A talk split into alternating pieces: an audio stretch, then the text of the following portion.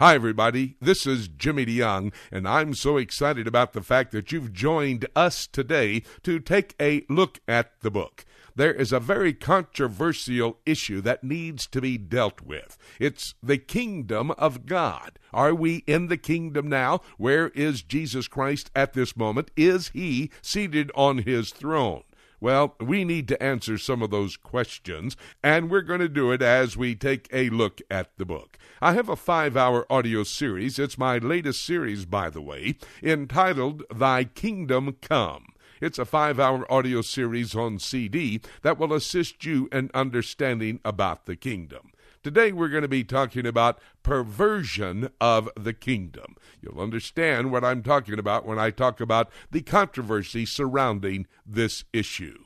I'll tell you how you can get your own copy of this five hour audio series on CD in just a moment. But right now, get Bible in hand and let's study the Word of God, perversion of the kingdom. Go to Daniel chapter 2 with me. I don't have time to trace from Genesis chapter 11, where they build a great city and establish, by the way, religion went along with the establishment of that kingdom because they talked about building a tower whose top may reach into heaven so they could make them a name, not a popularity contest, but a name other than Jehovah God, the name it told him to be fruitful, multiply, and fill the earth. I can't trace everything, but let me just jump here into about 2,500 years ago. In Babel, it was 4,500 years ago, so we're talking about a 2,000 year period of time. We'll not take the time to trace, but in Daniel chapters 2 and 7, we see now Satan's effort to do it again.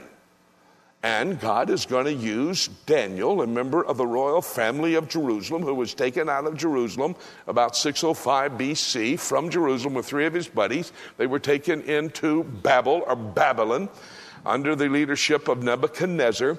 And there, Nebuchadnezzar has a dream which Daniel is going to be gifted to interpret. Part of uh, those who are in training to become the wise counselors to King Nebuchadnezzar.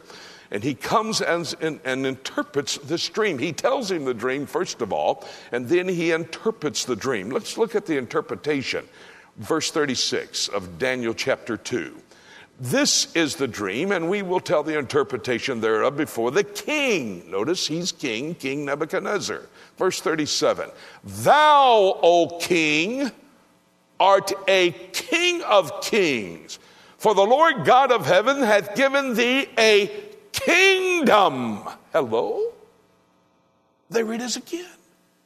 Satan establishing a stronghold among the Gentile people.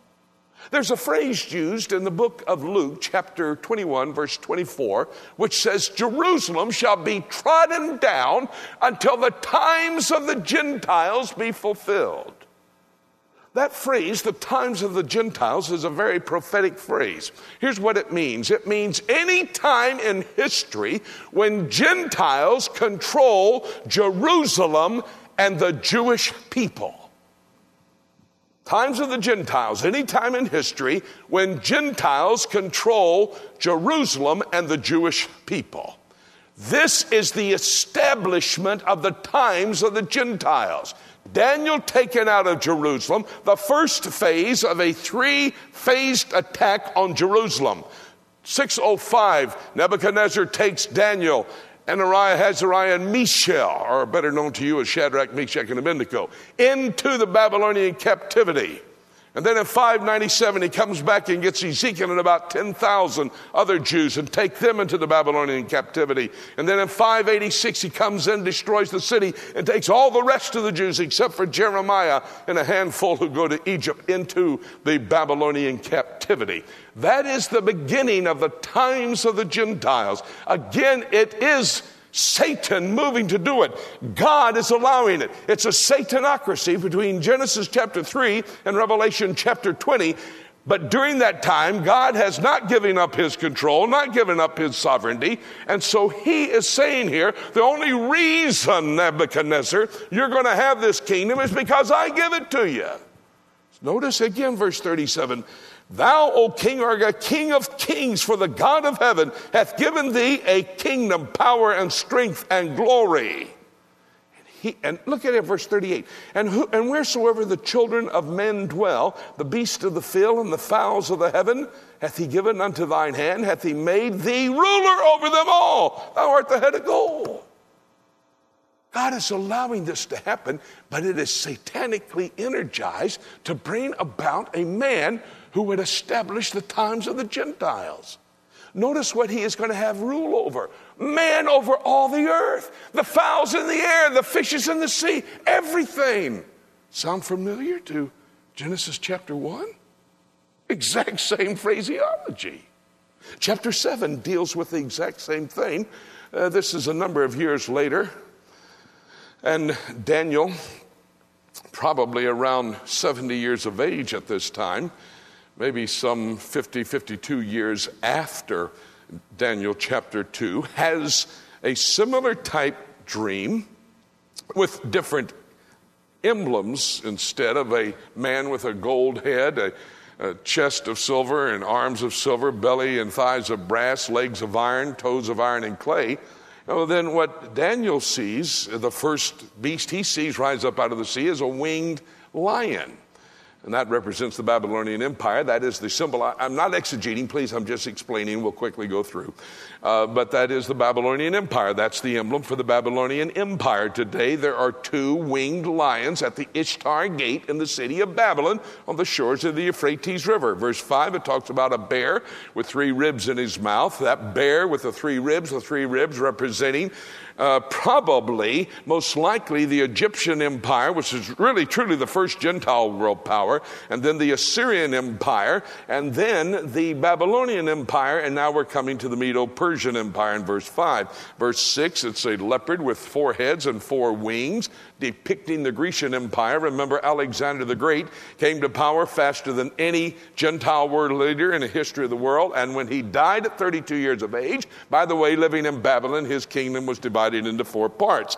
Verse 7 is talking about a fourth beast, a terribly uh, amazing type beast with fierce teeth, dreadful and terrible exceedingly uh, iron teeth that devoureth and breaketh in pieces, verse 7, and stamped the residue with the feet of it, and it was diverse from all the beasts that were before it, and had ten horns upon its head. And then we see out of the horns, those ten horns, comes the little horn, one of the 27 names for the Antichrist. But this is a part of the establishment of the Gentile world powers. Daniel tells us in Daniel chapter 2 who the first kingdom is, the Babylonian Empire. In chapter 8, it talks about the Medo Persian Empire and the Grecian Empire. And in chapter 7, it talks about the Roman Empire. And so it is very easy. You don't have to be a brain surgeon to understand prophecy. Just simply read the Word of God, and it lays out these Gentile world powers. They are the perversion of Satan as he establishes kingdoms upon this earth. The Babylonian, the first king Nimrod, earthly kingdom for Satan, located at Babylon. And then the Gentile world powers, we see four of them in progression leading all the way up to the time of the second coming of Jesus Christ. What does this have to do with prophecy? What is the significance of what I've just been telling you prophetic? It's very important for you to understand that Jesus Christ is indeed not on his throne right now, according to the passages in the book of Hebrews. Perversion of the kingdom. This is an essential study for everybody. You need to have, though, the entire series. It's a five hour audio series on CD entitled Thy Kingdom Come. You can call our toll free number if you'd like to get a copy of this series. Our toll free number is 877 674 3298. Now remember, that's toll free from across America. 877 674 3298. Or you can go to our website, prophecytoday.com, go to the shopping mall, and you can make your order of this five hour audio series on CD entitled Thy Kingdom Come a very important study at this time in history. I want to thank you again for joining us, and you understand now as we study God's Word how close we may well be to the rapture of the church. I look for that to happen at any moment, every single day. Are you looking like that for Jesus Christ to come back? We need to be able to do that. It'll help us to live pure, be productive as we have prepared ourselves for this event in history when Christ calls us to be with Him. Well, having said all of that and our study completed, there's basically nothing left for me to say except let's keep looking up until.